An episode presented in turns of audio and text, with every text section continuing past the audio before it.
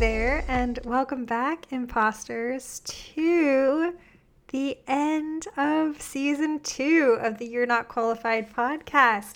My name is Courtney Heater. I'm your host. Thank you for being here. We are on episode 37 of the whole thing, and I will acknowledge up front that I did tell you there will be another episode out next Tuesday, the last Tuesday of the month. And I am so sad to say that I lied because I couldn't make it happen. I was traveling for work, traveling for fun, and then COVID finally found me. I was able to successfully avoid getting COVID as far as I knew. You know, I maybe I was asymptomatic or something for this whole time. And I got it for the first time ever coming back from my work trip and vacation. So it jumbled some things up. I was not able to get that very last episode in, and I sincerely apologize, but I will make it up to you in the next season. So, this is going to be the last episode for season two of the You're Not Qualified podcast. Season three is going to pick up in the new year. So we're going to have a little bit of time off. Um, there is a possibility that I could get out, you know, maybe something bonus in there since I let you down for next week. But definitely, January 5th is when we're going to start season three of the You're Not Qualified podcast. So put that on your calendars, mark it down. I'm so excited to bring this chat, especially to you today I chatted with Julie Mendelson. So, Julie is a recruiter, and by day, she has her nine to five recruiting job, and then by night, she is a freelance career advisor. She's been doing the freelance career advising literally since she was in college, and she's been a recruiter for a long time. She is currently a senior recruiter, so she knows what she's doing she has some really great advice about resume writing.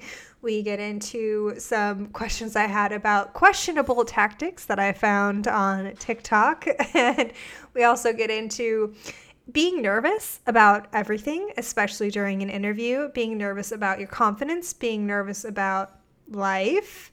Anxiety is a part of my everyday life. It's part of a lot of people's everyday life. I love Patricia. I love Patricia. Patricia is Patricia's amazing. Patricia makes coffee nervous. We live with it, we embrace it, we do what we can. We are literally all just trying to get by. People, I promise you, we are just trying to get by, and this is a game. So, Julie helps us understand the rules of the game, understand how to play the game, and understand how to hype ourselves up to win the game because you can and you will. We talk about transferable skills. We talk about that a lot on this podcast. And we get a little bit into the the best ways to contact people to get a job, the best ways to present yourself to get in front of the right people to get a job. It's loaded. It's amazing. It's excellent advice. I was so thankful for Julie. She is in New York. Don't just love New York in the fall?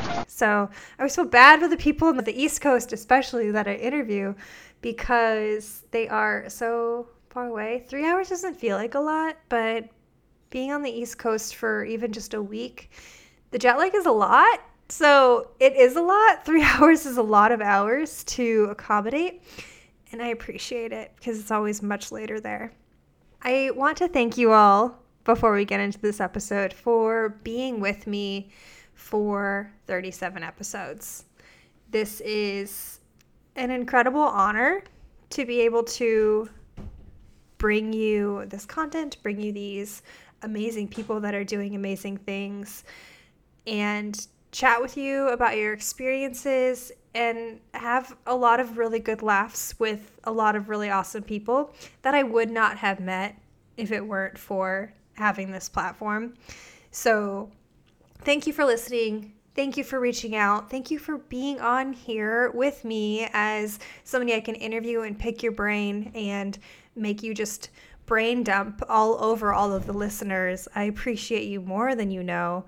and I'm so excited to have this. Uh, there will be a season three. I'm in love with this, but we all need breaks. Um, so I'm going to take mine throughout the holidays. And I can't wait to see you all in January. And there's already a lot of really fun content that I am planning. So we'll have, of course, more details as it approaches closer to January 5th. I cannot wait but my throat and voice are starting to go again. So, uh, without further ado, let's go ahead and jump into chatting with Julie. Let's go. Hey, you want to bump into me on, say, Saturday around lunchtime? Okay, tonight, or today, I guess it's tonight for us, but today we are here with Julie Mendelson. Julie has a background in recruiting and now she is also a freelance career advisor, but she's been doing that for quite a long time. And she's here to talk to us all about the, the recruiting and her freelance career and help you guys take the next step in being confident in applying for another job. So, Julie, thank you so much for being here. Yeah, of course. Happy to be here. I'm really excited to get to talking to you and everybody else. All the way from New York City, which is really late for you. So I appreciate yes, it. yeah, it's it's nighttime here, but I guess it'll be day when everybody listens. Yes, it will be. Um, well, I guess you know maybe there's some some night owls out there. It's like yes, midnight yeah. routine, but so you have a full time job and in recruiting, and on the side you work as a freelance career advisor. So let's kind of break this down. What does it mean to be a career advisor? you, and are you helping write resumes, etc.? Yeah, absolutely. So I guess it all started in college. Like I'll go back. I was a labor and employment relations major. So my whole college experience was really learning how to recruit, write resumes, prep for interviews, and all of that.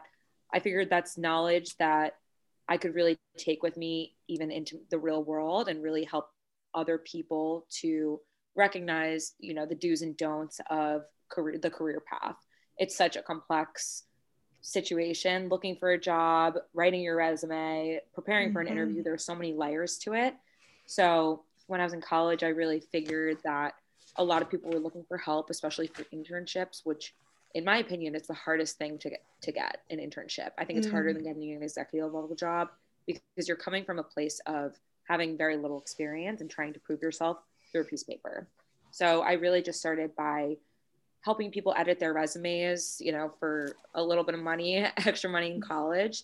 Um, and then it just kind of spiraled into my whole career. And like you mentioned, I'm a recruiter at a tech company. So I do this day in and day out, and my expertise has only grown. So it's been a really great experience to just be able to spread that knowledge to others.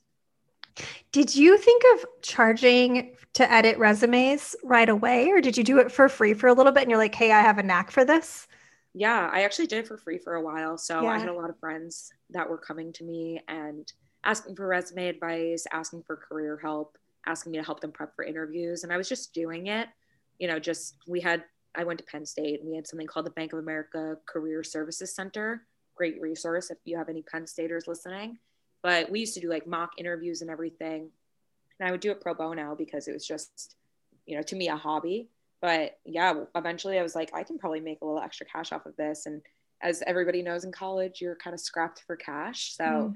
$10 makes the world of a difference um, so yeah i really started doing for free for my friends and then eventually penn state is such a big network that i started you know charging a little bit of money it's definitely my services are not that expensive but you know definitely creates a little bit of a side hustle yeah, absolutely. And really helps people out. And $10 a lot of college students can afford.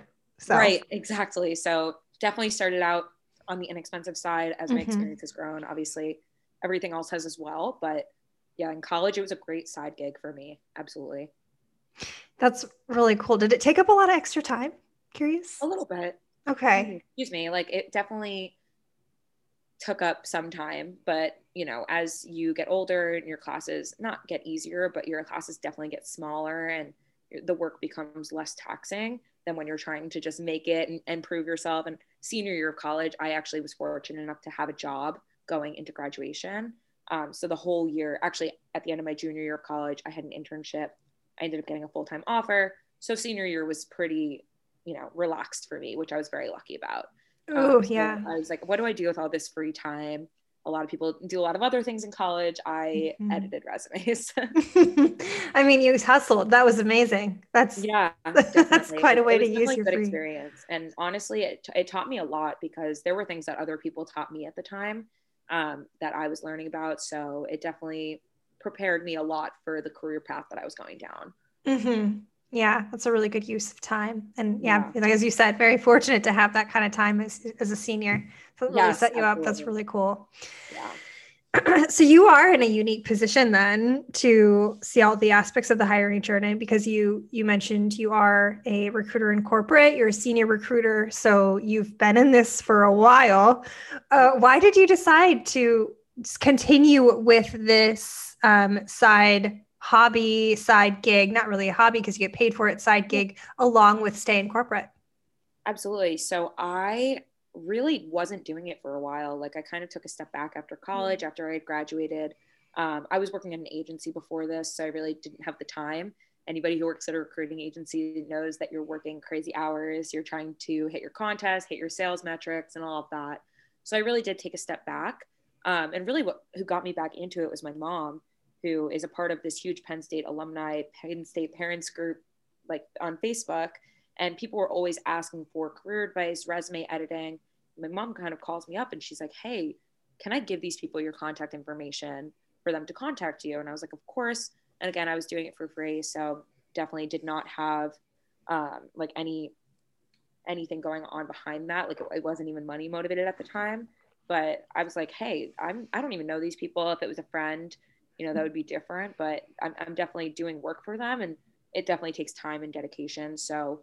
I, I just kind of started picking it back up. Um, and I do have a page called Jobs by Julie, but you know, that's just getting started and really trying to get into the whole official business of it all. Gotcha. And um, we'll definitely uh, we can link that page. That's really cool. Is it a web page? Uh, it's just an Instagram right now. Like I really do things more on a one by one basis. So as it grows, I'm sure there will be a website and everything that goes into it. But right Mhm. now, it's really just a lot of word of mouth. Yeah. I mean, I know what that's like. exactly. exactly. it's like kind of kind of how it starts, but yay on your mom. That's badass. Yeah, my mom is a genius. You know, my mom's always been my biggest supporter, my mom and my dad. Um, so for her to help me get back into this was awesome. Oh, yeah. That's that's very cool. So being in this then for so long, you see you see every type of candidate, you see every type of resume, I'm sure, uh, from, you know, ooh, like you really should be listing this work experience, these skills that you have listed in this way. Do you have any advice on a couple of really good habits that you see or qualities that you see for successful candidates? Yeah, absolutely. Like you mentioned, like I've seen resumes on every ounce of the scale. Like I I used to work in construction trades when I first started my internship. So I've seen everything from like skilled laborers all the way up to what I do now, business business executives. So really the whole the whole scale and spectrum is there. Um, I guess like a couple of pieces of advice are just definitely include data in your resume wherever you can. So I know that sometimes you can't always quantify everything, but if you don't have a number or metrics that you've had in the past, try to like quantify what the outcome would be.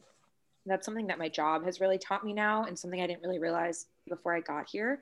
So data is a really really important piece of every job no matter what you're doing.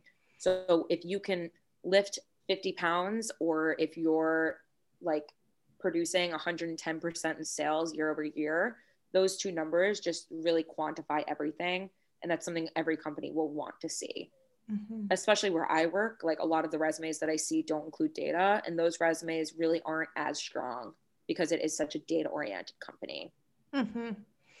So Mhm. I would say that's like really big. Um, you know, obviously, you know, I know that a lot of people say keep your resume at a page or keep it at two pages or whatever. There's really no standard rule for that. Um, really, just get all the information on there without being long winded. You want to have bullet points. You want to make sure that you're being concise, but putting all the information in there So if your resume winds up being a little longer than a page, definitely don't worry about it. It's something that is really, really common, way more common than people think. Mm. Um, and all you want to do is just make sure you're getting all the information out there. But that being said, like you don't want to be too long-winded. Uh-huh. I would say after, you know, after the first few years of your job, take out like your college activities, take out, you know, all of that stuff that goes into your internship application that you, you just don't need anymore because you can fill that space with much more valuable information. Yeah, that that is definitely a question that I had. How long should the resume be? That's great advice. I have seen it all across the board. I've been personally told that the one page is best. I've been personally told that you should just go with as much uh, experience as relevant. Don't matter the length. Um, so yeah, that's that's really good, solid advice. And it, it's funny that you say that uh, you know take out your college experience if you are well past college because the first thing it triggered for me is like I'm not dating anymore. I, I, have a partner, but when I was dating, that was something you'd see on all these profiles. Yes. Is they would have like I participated in like D1 wrestling or football or something, right. but they're like 34, and you're like, buddy. yeah, like in a way, it's really similar to creating your dating profile. Mm. What can you tell people in yes, a limited capacity while also letting people know everything that you're about. So that's why I tell people all the time, like, don't include your hobbies on your resume. Um, I've seen some crazy stuff of people being ah. like, yeah, I love music festivals and I love swimming, and that's cool and all. But you know, that's not stuff maybe to put on your professional resume. You wouldn't put that on your LinkedIn. You wouldn't tell your employer that right off the bat.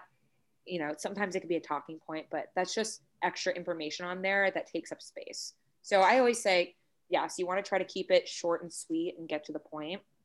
But anything past like your college activities, your internships can stay on there up until a point. Um, but the general rule of thumb is anything within like 10 years if you're post grad should be on your resume and anything like past your first few years of college once you get there you should just eliminate everything all of your hobbies everything organizations that you were involved in in college with the exception you know of certain things like fraternities and sororities can be great networking tools um, mm. you know any sort of organizations that you were a part of in college that you can use for networking or create a point of conversation with an interviewer that stuff can stay on there. But again, you don't need to go into detail about it. Those details can be used elsewhere. Yeah.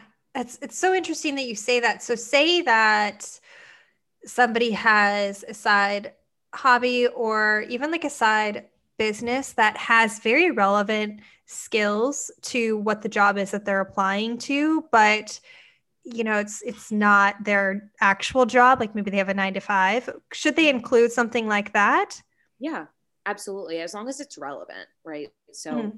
for example if i were to talk to you about your resume this podcast would be a great thing to put on there because mm-hmm. it does it is relevant to your course of work but mm-hmm. you know if you were selling bracelets on the side six years ago i maybe wouldn't put that on your resume because it doesn't add any value to what you're trying to prove gotcha makes sense so you did mention a couple of items that you shouldn't do, or at least one that caught my attention. Um, you know, don't put your personal information on there. It's yeah. not, you're not uh, actually like trying to make friends here. You're trying to get a job. Is right. there any other habits or qualities that you see that they should just not do? Yeah, like I definitely think when you look at a resume, the average recruiter spends, I think it's 13 seconds looking at a resume. It's really quick. And that's something that a lot of people don't realize. And people do stress so much about what's in their resume, making it perfect, and that's awesome. But the way that it's received when you're putting in an application is just so quick, especially to those larger companies. Like they're getting such a large influx of applications that they're rapid reviewing all of these resumes. Mm. So, like I said, you want to get to the point as quickly as you can. A lot of times people put like that overview blurb at the beginning. That's mm-hmm. great. Mm-hmm just keep it short and sweet if you're going to do that. I personally, on my resume, have not done that. You just want to keep it straightforward. So you want your work experience, your education, especially because a lot of people do put their education at top. Make sure to put that after your first job below your work experience. Your work experience is going to be the most important thing mm-hmm. on your resume, and then your skills as well. So if you're proficient in Excel, if you're proficient in SQL, any of those programs that you're proficient in are, are going to want to go right below your work experience. And then below that should go education. If you're applying for your first job or for an internship, education should be at the top. Perfect advice. That's so good. Do managers and hiring managers, recruiters, etc., actually read cover letters? No. Like at least where I am, I'm at a big tech company and I can say that we personally don't require cover letters. Mm-hmm. And a lot of the places that do, like they might skim over them, but there's so much pressure that goes into cover letters from the outside and people text me or email me all the time saying, "Can you help me with this cover letter?" And I just say, "Honestly, put a paragraph, say what you do now, say what your goals are, and that's it." Because there's really so much more stress on your experience as opposed to the cover letter. And so it's stressful to write. What'd you say? It's stressful to write. They suck. Oh yes, for sure. And I see a lot of like formatting online for like generic cover letter writing and honestly like that that's a pretty good tool to use but for the mm-hmm. most part they're just looking who are you what do you do now and why do you want this job like those three things are really the only things that they're focused on the cover letter everything else is not as relevant and again that recruiter is just skimming over that cover letter if they're even reading it in the first place mm, yeah that's uh I'm never going to do that again. okay. Yeah. Uh, and it is optional a lot. And honestly, it's optional for mm-hmm. a reason. Like, let me tell you, it's honestly because most of the time it's optional. Most of the time people opt to not do it because the resume is really like the meat of what you're getting into. Right. Uh, another another thing I've seen trending when I was doing a little bit of research on this, and I fell down a little bit of a TikTok rabbit hole, which I'm sure oh. a lot of people do. There's this uh, this might not even be new. This piece of advice that is out there where you go to LinkedIn's of folks that are already at the company that you're looking for, like applying to or like looking to join, or you go to their LinkedIn. it's like, you know, the top or the the current employees are from these schools or something, and then you copy that list, you put it in your resume, you blur it out like you know make it white make it really light font and then you submit your resume that way because apparently it's supposed to catch bots that will actually scan really quick and find for relevant information i suppose for other candidates they're looking for. Is that bullshit? Honestly i have never heard of that in my life. Um, oh. um, that is crazy honestly. It's crazy.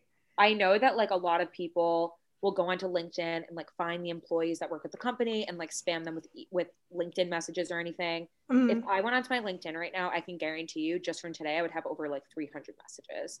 And honestly, I would say it's a really really ineffective way of trying to get somebody's attention because mm-hmm. these people's inboxes are so diluted with messages of people asking for help which is sad because truthfully it, linkedin is an amazing resource i use linkedin for almost my entire job so mm. it's such a good resource for other things. But like one piece of advice that I try to tell people is don't reach out to those people. It's not going to help. But what I do recommend is if you're applying for a job, put your resume on one side of the screen and put the job description on the other and almost play the matching game.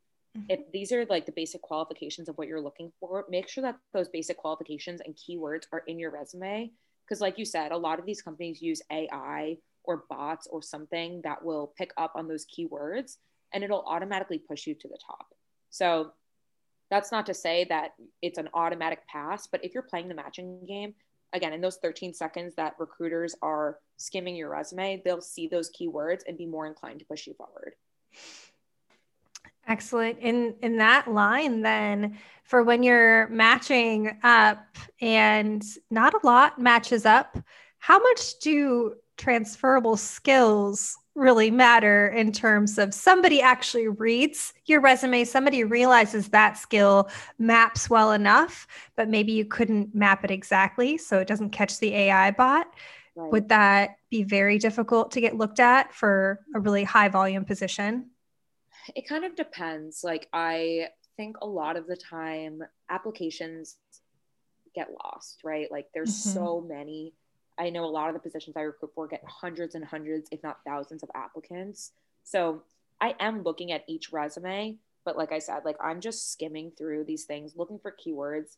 But there are certain job families that require like certain skills but if it's a more generalized job like say you wanted to go into sales and you had a background that maybe wasn't sales but was something close like you come from recruiting and you know that competitive lifestyle and you know what it's like to work on commission that kind of stuff might not get mm-hmm. picked up by the ai but if a recruiter knows what they're doing and they're going through those applications they can see that that might be a good transferable skill set to move forward with the application so mm-hmm. as long as everybody's doing what they're supposed to do that kind of stuff and the ai really only prioritizes it doesn't eliminate.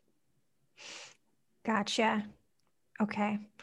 like also like mentally storing and like writing all of stuff. Oh yeah. Myself. Yeah. it's definitely it's tough to learn. Like I feel like I really mm-hmm. didn't learn much about the ins and outs until I went to an internal recruiting job and I really saw firsthand, hey, how much time am I spending going through these applications? How much attention to detail and I, am I giving to all of these resumes? If I sat there and read every word of every resume, all the way through, I would be working forever. I can't even imagine. Yeah. You don't have time for that. Exactly. Especially with all the other projects that go on in a job, especially in corporate. Mm-hmm. There's so many other mm-hmm. things going on outside of your scope of responsibilities that it, it, you just don't have the time. yeah. I, yeah. We have very limited time. So you got to be very selective. that definitely makes sense.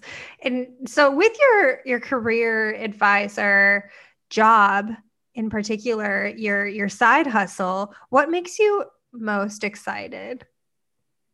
Um honestly, the best thing for me is, you know, in my job in in my side job is building that trust and building those relationships with candidates or with people, mm. with clients. So to me, like in my job, there's nothing better than calling somebody and telling them they got a job offer. Like it's it's making somebody else's day, it's changing somebody else's life to the point where like, yes, this is what I do every day, but that person's not getting that call every day. This could be the call that like tells them, oh my God, I'm about to get so much money that I'm going to be able to start a family and buy a house. So to me, like that's definitely my favorite part. Mm. I've met so many people throughout my recruiting career, throughout like my side career that I would never have op- had the opportunity to interact with, especially when I worked in my agency days. I worked in engineering and construction. So there were so many types of people that I would meet from all aspects of life who came from such interesting backgrounds. So something like that to me is just so special and getting to learn these people's stories and getting to believe in them. Like a lot of these people just want a chance, you know? So for mm-hmm. you to be the person that gives them that chance and allows them to prove themselves is really something special. Have you known of a candidate that maybe wasn't a good fit for one role, even like in whatever role that you're you're in, and you somebody comes across and they're really excited about a role, you try to help them get it, and then they don't get it, but then something else comes along, maybe even a couple years later. Have you had the opportunity to reach back out, get them a job then. Absolutely. And that's even happened a lot from my last job to this job. Like people mm. who I mm. used to work with, who I built great relationships with, came to me when I got my new job and they were like, Hey, I would love to work there. Do you have anything available? And some of those people do work here now. So it's been, it's really special to have that opportunity and to foster those relationships because it really is kind of like a special bond when you're helping somebody move forward in their life, especially somebody who's come from so much hardship um, mm-hmm. It's really just, you know, a lot of these people I do try to keep in my, the back of my mind. And if they ever reach out to me, you know, that LinkedIn message doesn't get lost. They have my phone number. They're reaching out to me directly, and I'm happy to help these people as much as I can. Yeah, the people skills that you develop in your roles. I mean, I've worked with recruiters, many people that listen to this podcast has, and yeah. it's it's something that can make or break your experience. So oh. when they are like human with you, it means the world. Right. And that's something I really try to emphasize in my everyday life mm-hmm. is hey, like some people have such horrible recruiting experiences. Yeah. I know my like so many people have told me stories of recruiters that will call them the day before their interview and be like, "Hey, are you interested?" Call them after their interview, be like, "They loved you." And then they'll be like, "Actually, they didn't like you at all." And that's just such a bad experience and it just makes you think that the recruiter was not coming from a genuine place I always try to keep it real with my candidates. I always try to be as forthright and honest as possible. And I say, hey, like this is the feedback you're getting. this is what you need to work on and you need mm-hmm. to work on this or it's not going to work out. And that kind of straightforwardness definitely helps to build relationships and earn the trust of the people that you're working with. And then those people are going to be more honest with you on the other end you know? So it definitely yeah. goes both ways. It means the world to just be straightforward be blunt. I know it's harder. It's definitely harder to tell the truth to people but it yeah as you said it will only help them and nobody likes to be lied to and especially if there's something very solidly constructive you can offer them like hey if you improve if you improve your data abilities very simple right. you know like you can take a course i say that a lot you know that exact line you know you need to improve your data you need to be able to dive into your metrics all of that mm-hmm. but a lot of people don't realize and and they just have people who aren't giving them valuable feedback. They'll just say, great job. And then they'll say, sorry, you didn't get it.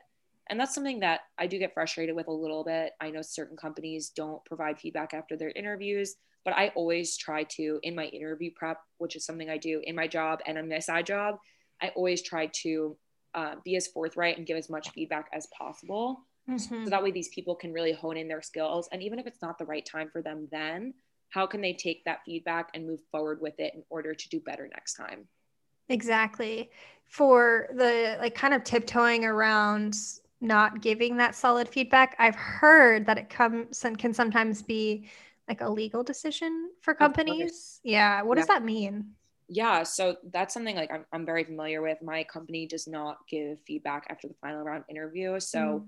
it can be infuriating you know? So a lot of times i try to give broad scale feedback before the interview and you know unfortunately it does become a confidentiality thing so mm-hmm. say we mm. were to have a debrief for a candidate and it didn't go the way the candidate hoped it would i am not allowed to provide debrief because everything that happens in a debrief is confidential but on the other hand as a recruiter it's also my responsibility to make sure that there's no shady business going on if i have a diverse candidate that's interviewing i'm making sure that i'm representing diversity in that in, in that debrief that I'm representing my candidate first and foremost, but also representing my company and respecting the decisions that they come to.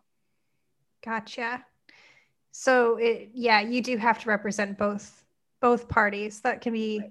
that can be difficult to balance, I would right. imagine. Yeah. But there's definitely times where I you know feel comfortable standing up for my candidates say in a debrief mm. if they don't feel comfortable moving forward with a candidate because of say a language barrier or something I can then step up as a recruiter and say, hey, this candidate might, you know, have grown up somewhere else. They speak two languages. That's such a valuable thing that we can have here. And just make sure that we're saying, hey, let's try to avoid bias here. That's something I do a lot. I do a lot of work with diversity candidates in my job. So I always try to make sure that as a recruiter, I'm not only being the recruiter and the representative, but also being a diversity representative. That is really noble. I mean, I Thank hope that you. a lot of people get a recruiter like you.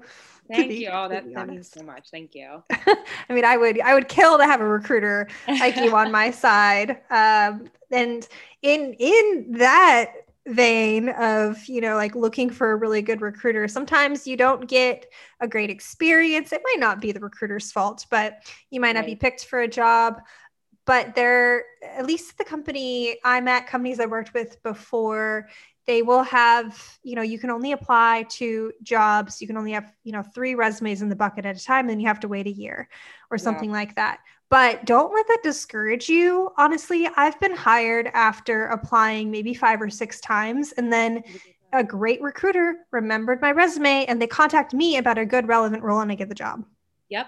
And that happens all the time especially now with the utilization of linkedin people who really just work to expand their network mm-hmm. something that I find really helpful using LinkedIn projects. So if I have a position, I put all of these people into a project. And even if the position closes or if the position gets filled or something happens, I still have that network of people that I know are interested in this role that I can reach out to at a later time. And that's not something people just forget, you know? So mm-hmm. I've been working on the same positions at my job really since I've been here. And it comes and goes in waves. Obviously, right now in general, it's a slow time for hiring everywhere it might not be the best time to look for a job but once january hits and those budgets reset and everybody's ready to start hiring for the new year those people will remember the people who treated them well mm-hmm. and the people who helped them get where they are you you're so full of like good information so it makes sense to me that you have the freelance career advisor role and i'd love to talk more about how that works then. So if somebody wants to work for, with you um, on your your freelance business what does the end-to-end journey look like for somebody coming to you? Yeah absolutely. It really depends what people want. So I work with a lot of people from Penn State. The Alumni Association is a really big part of how I find clients. So, a lot of the time, people come to me for resume help, especially students, which is great and all. And, you know, I can't guarantee them, hey, what I'm doing is going to get you a job. But what I do is I sit with them and I coach them and I say, this is, these are the changes I'm making. Anybody can send anybody a resume to do.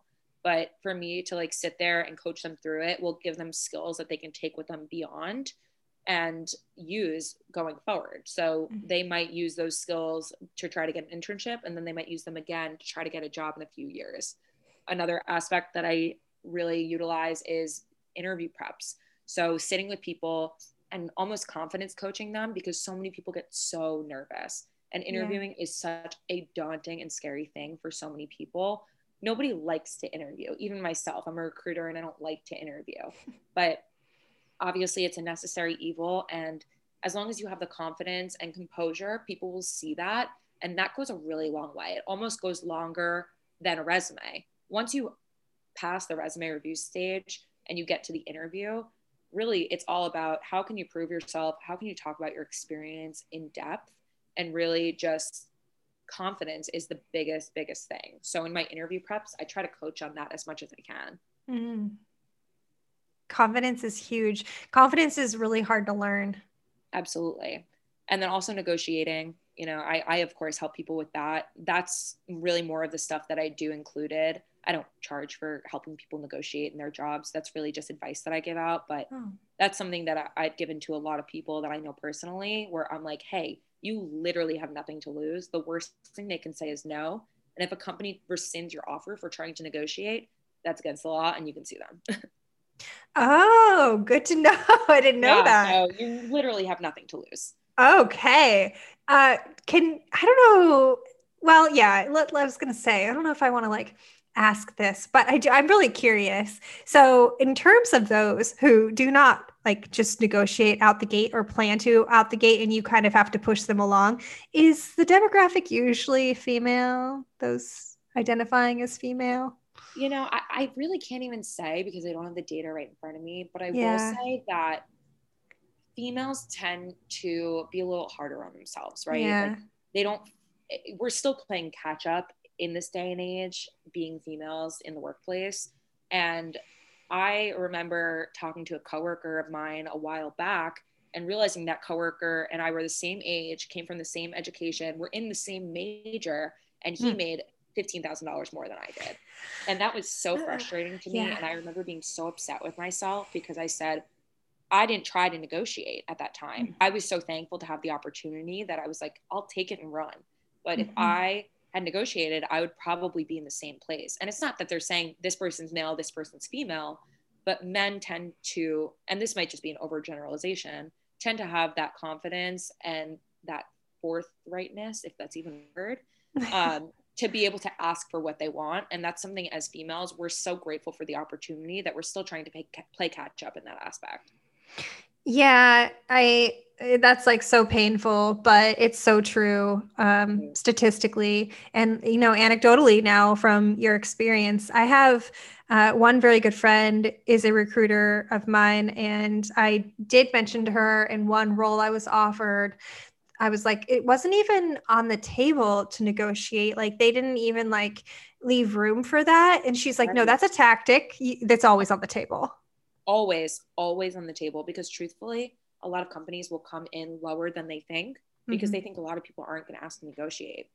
So almost always, unless people say, hey, there is no room for negotiation very explicitly to your face when they give you the offer, there's always that room you mm-hmm. literally have nothing to lose. The worst thing they can say is no. Yeah, so to now negotiating is such a valuable skill.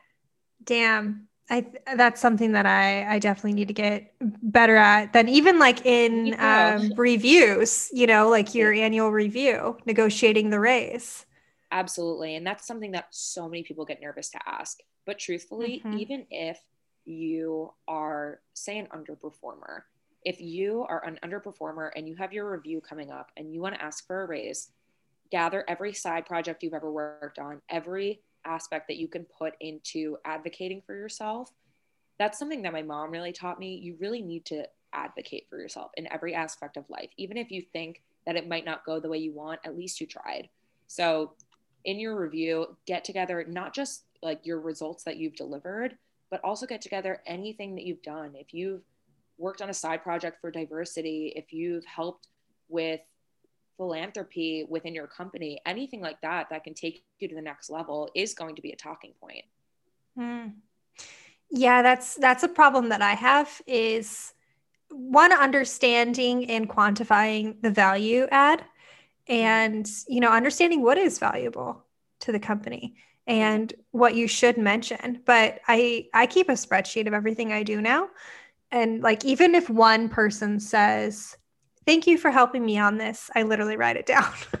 Yeah exactly. And that's the thing like that's really what you have to do. Actually when yeah. i started at my job that i'm at now somebody taught me keep track of every single thing you do. I have trackers for everything. I manually track every single step of my day. Because mm. if somebody ever comes to you and says what are you doing? You have it all there. You have all the data. You can take that data and then apply it to whatever you're trying to do next.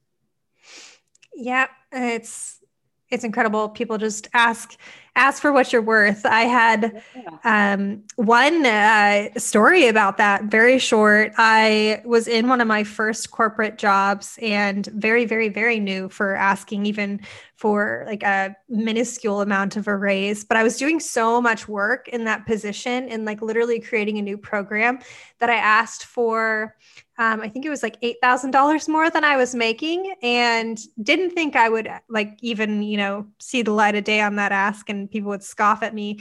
But they gave it to me. Right. They're like, okay. I was like, wait a second. To lose. So to me, like sometimes you don't even realize how underpaid you are mm. until you see what else is out there. So I always recommend for everybody, like you might not be looking, but look on Glassdoor, compare what other companies are doing. And yeah, there's a difference between a huge tech company and a small startup and what they're going to be able to pay you. But there are different benefits to that. Some people like that smaller environment and being a big fish in a small pond. And sometimes people just want to swim in the ocean. So it really depends on what the company is capable of providing.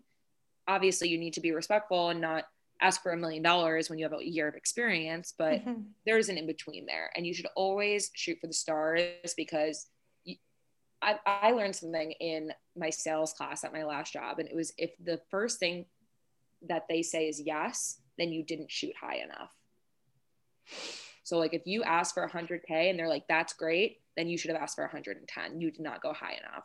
And that was something that really stuck with me because it's so true. If they say yes on the first try, you could have gone higher. Yeah. So ask for high and then back it down with them. Is that what you're saying? Exactly. Okay. And you can even preface it with, hey, I'm flexible, but this is really what I'm looking for. And about the the companies that will not give you a range. So say like, okay, what is the the range that you're hiring for for this position? And they rebuttal with, no, we need to know what you're expecting. What is that about? Yeah, that's something I do every day because unfortunately, pay transparency laws are not everywhere. So oh. a lot of oh. companies say you can't disclose what we're paying because of confidentiality and legal reasons. So there is a good reason behind it. We're not trying to shortchange anyone. We're really not. But I'll be honest, if somebody says, hey, I'm looking for 80K and the range for the job is 150K, I'll say, hey, that's great. I'm going to try to get you this much because you are way under the range and I want you to be able to get as much as you possibly can. But that also mm-hmm. comes from being a, an advocate, you know, a recruiter is the candidate advocate and you want to be as forthright and honest as you can. You're not trying to like shortchange anybody because it doesn't benefit you in any way.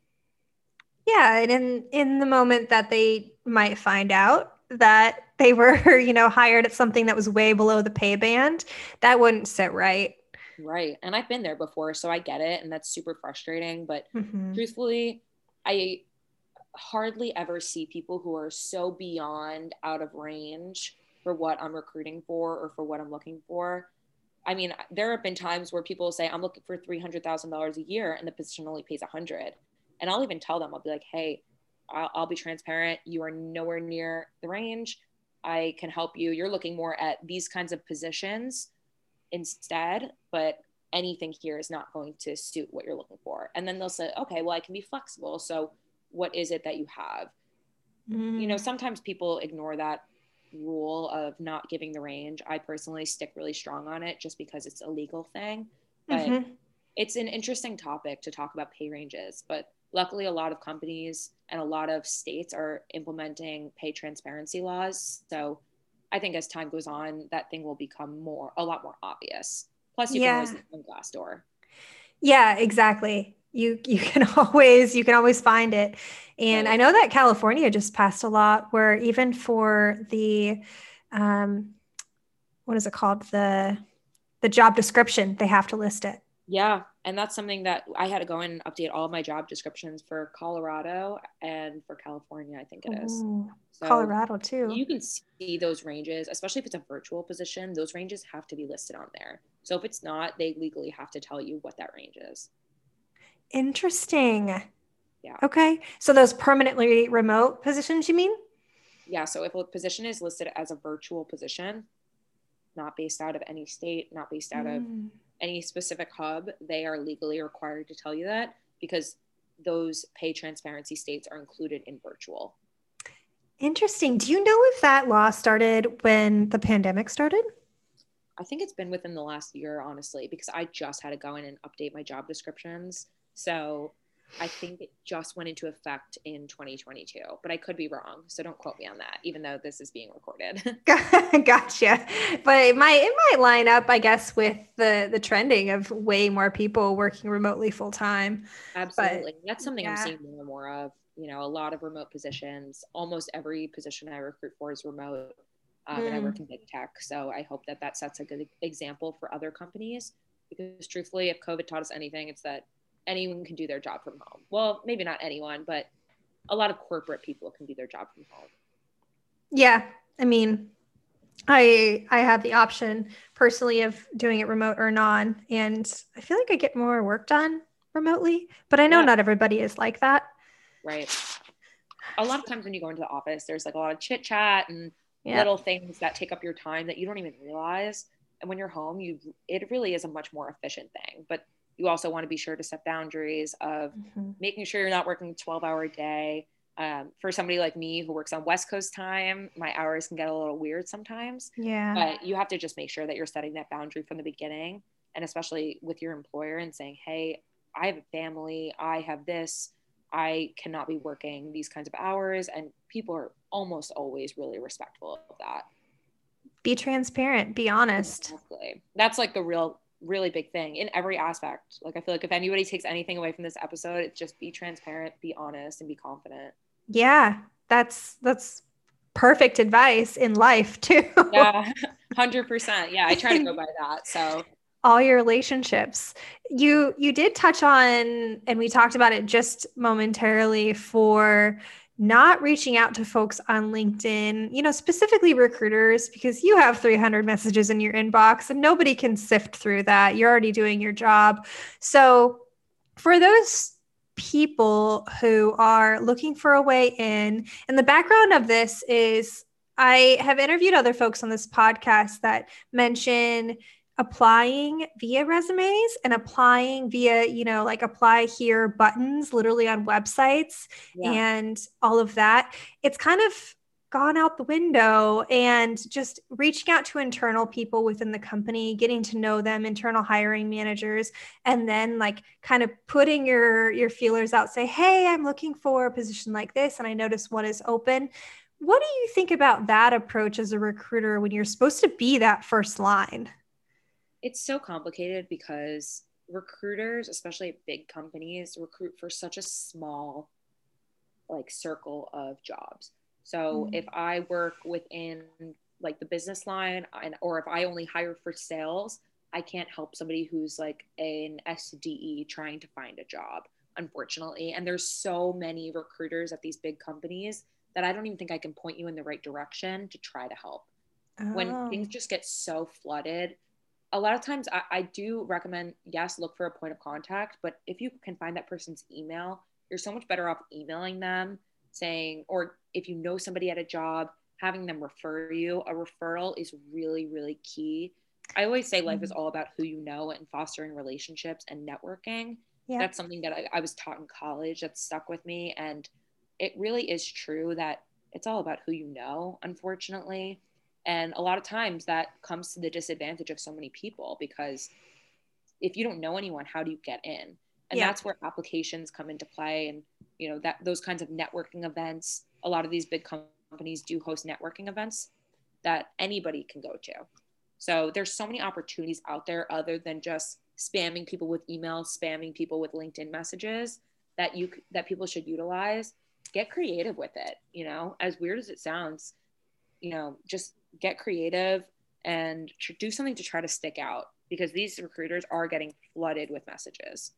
Yeah, that's excellent advice. Just get creative. Um, there's, you know, of course, not everybody can take an unpaid internship or an internship, but there are ways where you can just go to a happy hour that you know right. it's being hosted or if you have a friend of a friend that you realize that you have you know that second tiered connection has mm-hmm. to be connected yeah. Um, yeah there's lots of ways i always say to people like never be afraid to ask i have people who i went to elementary school with who i have not spoken to in years and years and years who will reach out to me on facebook and say hey saw you were a recruiter for this company, would love to chat. Or, and honestly, most of the time I do because these are people who I have connections with. They got creative with it, and I respect that. So, not everybody's going to do that, and not everybody's even going to feel comfortable reaching out to those people. But the like as a recruiter and you know as a career advisor, I think that there's nothing better than when somebody really shows the drive and that they're motivated to want this. Yeah, I I will back that up with some serious data for this podcast because every time I reach out to somebody or they reach out to me, I am so excited. They are so excited. I've honestly never had anybody that I asked to be on this podcast say no.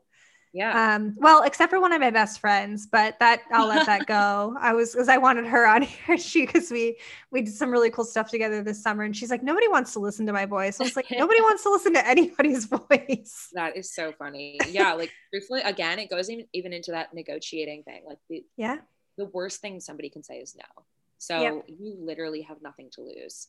I think that that's such a rule of thumb in your career, in your life, in everything like the worst thing people could say is no or and if they make fun of you or if they do something you know that sucks then they're obviously not the kind of person that you want to move forward with. So you know you're the better person in that situation because you took that risk and that mm-hmm. risk is going to get you somewhere eventually. Even if it's not now even if it's not 100 tries from now that is ultimately going to come into your favor and help you. Exactly. It's so confusing when people make fun of others these days anyways. It's like we're not in high school anymore Agreed. And honestly, I always say, like, having gone to Penn State, you know, I'm from Long Island. So a lot of people that are from Long Island also went to my college, and people just grow up. And, you know, ultimately, I- am willing to help anybody who's asking, who's going to ask for it, even if it's a friend of a friend of a friend. They reach out to me directly. I'm going to be willing to help them. Mm-hmm because mm-hmm. you're a good person, Julie. That's Thank fine. you. I appreciate that. so I have one more kind of a deep dive question for you here. Yeah. And it, it ties it up a little bit with what we've been talking about, but say somebody wants to make a career pivot. We talk a lot about that on this podcast. And I'm sure that you talk to a lot of people that want to make a career pivot and it's into something that they didn't do before um, an example that I've seen here is like customer service agent to a program manager. How do people sell themselves for these roles that they traditionally are not qualified for as an external hire, especially? Yeah, absolutely. That's a great question. Honestly, at my company, we always say we are interviewing you for the company first and the position second. So, perfect example my boyfriend, who also happens to work at my company, very kosher, we were dating before, he started working there he came in ha- having come from like an account executive position. So he was looking for almost sales type roles. Um, but then really kind of realized that that wasn't what he wanted to do. He wanted to make a pivot. So when he interviewed for the company now, he most companies have like a very extensive recruiting process and in the interviews these interviewers are trained to notice things like that. This person might be a better fit in another position but at this company. So he's actually a program manager now where i work. Um, but having come from that account executive background he didn't have all the skills that would really come for a classic program manager. But because he went into that interview he showed his confidence. He showed how he was able to utilize data and able to really tie things in together and be very solutions oriented, they really saw something in him that said, I think he'd be a great fit for this role, a role he didn't even know he wanted. And now that he's in that role, he's so happy he didn't get the original role that he had interviewed for. So I really think it's all about how are you able to transfer your skills to what you're looking to do next. So many times you don't even realize that there's a connection there, but there almost always is unless you're going from being like a professional rollerblader to being an account executive at a top company you know that's that's kind of tough but most of the time there's always going to be a connection there and interviewers are really just looking for is this person able to utilize what skills they have currently and learn quickly? So as long as you're able to show that in an interview and provide examples of things that you've learned over time and learned quickly and initiatives that you've been able to implement in your own life that will just further your knowledge and your skill sets i think that that's so crucial and every company is going to want to see that out of every single one of their employees but most of the time they will steer you in the right direction I love that so much because it also ties into coming in confident, being transparent with what you already know with yeah. your background. Because if you, you know, try to fib your way through it, or if you're really nervous about being fully qualified that's part of the role as of a recruiter and the hiring managers and those interviewing you right? They're like is are they a great fit for this? Or like you said are they a great fit for this company but just in this other role? Exactly. And that's something that's so big is coming in with the confidence to know that you can do it is bigger mm-hmm. than anything else. So as long as they see that everybody's just kind of I, I don't want to say BSing, but kind of BSing their way through life, especially when you come out of college, you literally know nothing. So yeah. everybody starts from the same point at the same time. And as long as you have the confidence to know that you can do it and be able to learn whatever's coming your way and ask good questions and find the right mentors and all of that, you can really take that and run and get wherever you want to get. So even if you're not fully qualified for a position, prove how you can be and prove how you can take what you have currently and build on that and show how you can move forward. Yes, yes, and do that in your current roles too if you want to exactly. get promoted. Yeah, look for mentors exactly. always. Make it till you make it. Like somebody told me that and I believed it. And honestly, as long as you even if you fake that confidence, people will be drawn to that. They will. It'll it'll make you much more um approachable too. Exactly. And people like to talk to people that they feel like they can almost banter with, that they feel that they can connect on a certain level with. Yeah. So be personable. I always say that that's super important as well. Obviously, you want to keep it professional, especially in an interview. I've had people get too comfortable, but if you're being personable, being confident and everything, there's really nothing that you can't do. What do they like take their shoes off or something? I've had people say some crazy things in interviews, like cursing and you oh, know, oh, no. somebody they're telling the story of their divorce in an interview, and you know some bad things you'd be surprised but keep it professional but keep it personal um, yeah I, that's like something I tell people in my interview preps all the time. Like, never get too comfortable because interviewers will try to make you feel really comfortable. Mm-hmm. Mm-hmm. Not to make you slip up, but just to make people feel comfortable. Interviewing is a nerve wracking thing. And it's nerve wracking for the people doing the interview too. Like the people, right. you know, They're like interviewing. And that's yeah. something people forget a lot of the time. Like, the interviewer is nervous too. They want to fill their position. Like, everybody's in a rush to get the next best thing, right? The next best candidate, the next best position, all of that. So everyone's nervous all the time. And I think it's something that's really not talked about enough. I agree. It's not. We we're all just like trying to figure it out. Nobody knows 100% what's going on ever. Agreed. We're so just trying to figure it out together. yeah, exactly. I like that. Everybody's nervous all the time. That's like me and my miniature schnauzer in a nutshell. We're just always nervous yeah. all the time Exactly. And honestly, it's so normal. I think like normalize being nervous, right? Yeah. Normalize it. Own it. Exactly. And honestly, just once you realize that everybody is just nervous all the time, it makes your life a lot easier because then you're like, okay, it's not as weird that I'm so nervous. I get nervous walking to the grocery store. So, you know, it happens. Same. I mean, you also live in New York City, and I mean, sometimes it's kind of nerve wracking walking down the street. Oh yeah, in New York City, anything can happen on the street. It's a little chaotic. Another- Organized chaos, I think. oh like- yes, for sure. Sometimes organized. Sometimes organized. Yes. Uh, well, Julie, I, I lied when I said one more question because this is actually the last question. That's so, fair. where can people find you and your freelance contact info? I know that you said you have an IG. Yeah, of course. Anybody can connect with me on LinkedIn, uh, just at Julie Mendelson, um, or you can follow me at Jobs by Julie. That's really where I do a lot of my freelance work. That's where I get in touch with people. So happy to help anybody who wants to reach out, or even if you just want to chat, I'm happy to talk careers with you for free. I'm not going to charge you for a conversation. So um, anybody who wants to reach out to me, you're more than welcome to. Like I said, you have nothing to lose. Yeah, and I can attest that you're you're very open and welcoming because we started chatting on LinkedIn or no Instagram. That's right. Yeah, Instagram Yes. was how we met. So really, I, I'm really open to talking to people. I'm happy to provide any advice, even if people just want to, you know, talk more about what I said on here. I'm, I'm happy to. I love that. Thank you so much for your time tonight, Julie. I really appreciate it. Absolutely, it was a pleasure talking to you. Welcome to the end of an episode, the end of episode number 37, the end of an era, which sounds so dramatic to say, but what am I? What is this without the dramatics? This was hopefully for you a really good way to wrap up the season. Very tangible advice for building a resume, building your skills when needed, selling yourself, having the confidence to sell yourself, and seriously, cannot stress this enough. It's a game and you've got this. Just learn to play it.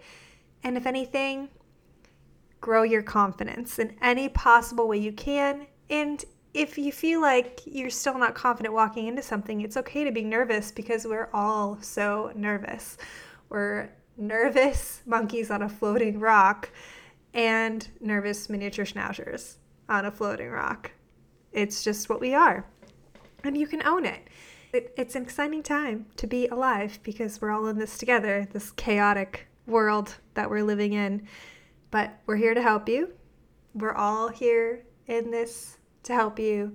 And you're here to help other people too. There's more in you than you know. I can't believe this is the end of another season. I wasn't sure I would ever get here. I wasn't sure if I would love this, but I do. I'm excited that we're wrapping it up again because that means that a lot was done. There's been new episode additions with the last Tuesday of every month. Some of my dearest friends joining me there for more advice and reading your emails and your experiences. Thank you so much for submitting those.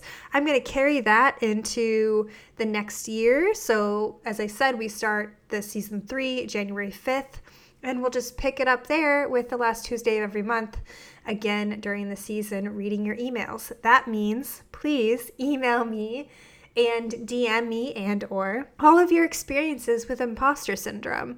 If you have gone through a really intense career change that you feel tested you, that you feel that is a story you would love to share to help other people, send it on in. ynqpod at gmail.com or I can fa- be found on Instagram at ynqpod. I'll link all the other socials in the show notes. I'll link where to find Julie in the show notes, but please get in touch. I know that we're ending for a couple of months, but in those couple of months, I will be as active as possible. But if you're listening to this and you feel so inclined, please just send them on in. I am so excited to read them. And then, of course, include them. I'll include them in the uh, episodes next year, which is crazy to think. It's already the end of October. Happy Halloween in advance, happy Thanksgiving in advance, happy Christmas, happy Hanukkah, happy what you celebrate. And I hope that you enjoy all of this time with your family. And it's a, it's a very special thing to be able to still be with family and friends. So please enjoy them, soak up the moments. Don't let stress run your life too much. Soak it up, enjoy your life, and live a little bit. All right. I was really excited about one little tidbit that I confirmed with Julie after we got off the call. So, about networking here. We chatted a little bit about networking, making sure you get yourself out there. You know, do some fun things, have confidence in yourself, put it on the line. Well, you know, this wasn't necessarily putting it on the line, but it was definitely putting yourself out there. So, I posted a photo on Instagram on my YNQ pod IG handle. And I tagged Demois in it. And I mentioned Demois very, very briefly, a little call out in a couple episodes back, I think it was. Shout out Demois. We we love her in my in my friend circle. Um, and you know, we don't know who who they are. Believe it's her, but you know, we don't know. So Demois uh, reposted that photo and Demois has thousands, maybe even up to a million followers now. Tons, probably millions. So many followers. And uh, Julie saw the post and was like, "What's this podcast?" and reached out. So that was so cool. She she saw that post and she was brave and confident and she reached out to chat and see if we could collaborate here. And it was so so cool to see that, but a little tidbit that networking is like really interesting and, and pays off in weird ways sometimes, but it's very exciting. And I was just giddy. I encourage you to get out there and do the same. I would not leave you without your trivia. This is a great episode to wrap up the season, wrap up these 30 plus episodes because it is a nice little box, put it in a box, tie it with a bow. That is your resume. That is your confidence and your skill building and your career building and your networking all here. So go forth, my children. Go forth and take this information. But I was really curious, which is also another great way to end this. How many people change their jobs in a lifetime? So, how many people are looking for another job, applying, redoing their resume, which is a bitch, and sending it out into the universe, into the ethers, and trying to get some bites into the great ocean of career finding. It is estimated that most people will have 12 jobs during their lives. But in the last year alone, and granted, the last year is unlike a lot of our current history, but in the last year, 32% of those 25 to 44, so 32% of those people ages 25 to 44 have considered a career change. Since starting their first job after college, 29% of people have completely changed fields. That 29%, I believe, is also just for this last year. I did see a statistic just the other day that was somewhere around, I think, 60% have completely changed fields. I believe it was in the book Skills the Common Denominator, which I will link um, because I'm reading it and it's amazing. I highly, highly recommend it. The author was also on this podcast, so she is also amazing, but I'll link it. Uh, Asha, shout out. But it, I believe, yeah, I think she said around 60, but huge, huge amount of people are looking for a new job. And that just makes this even more relevant. So that means share. Share this episode if it resonated with you, if you think that a friend could benefit from it, if you find that it is helpful for really anybody, and it would mean the world to me. Okay, well, friends, imposters, this has been a blast of a season. I can't wait for what the new year brings. Email me, keep in touch, DM me. I'll be around, and I can't wait to see you again soon. Bye.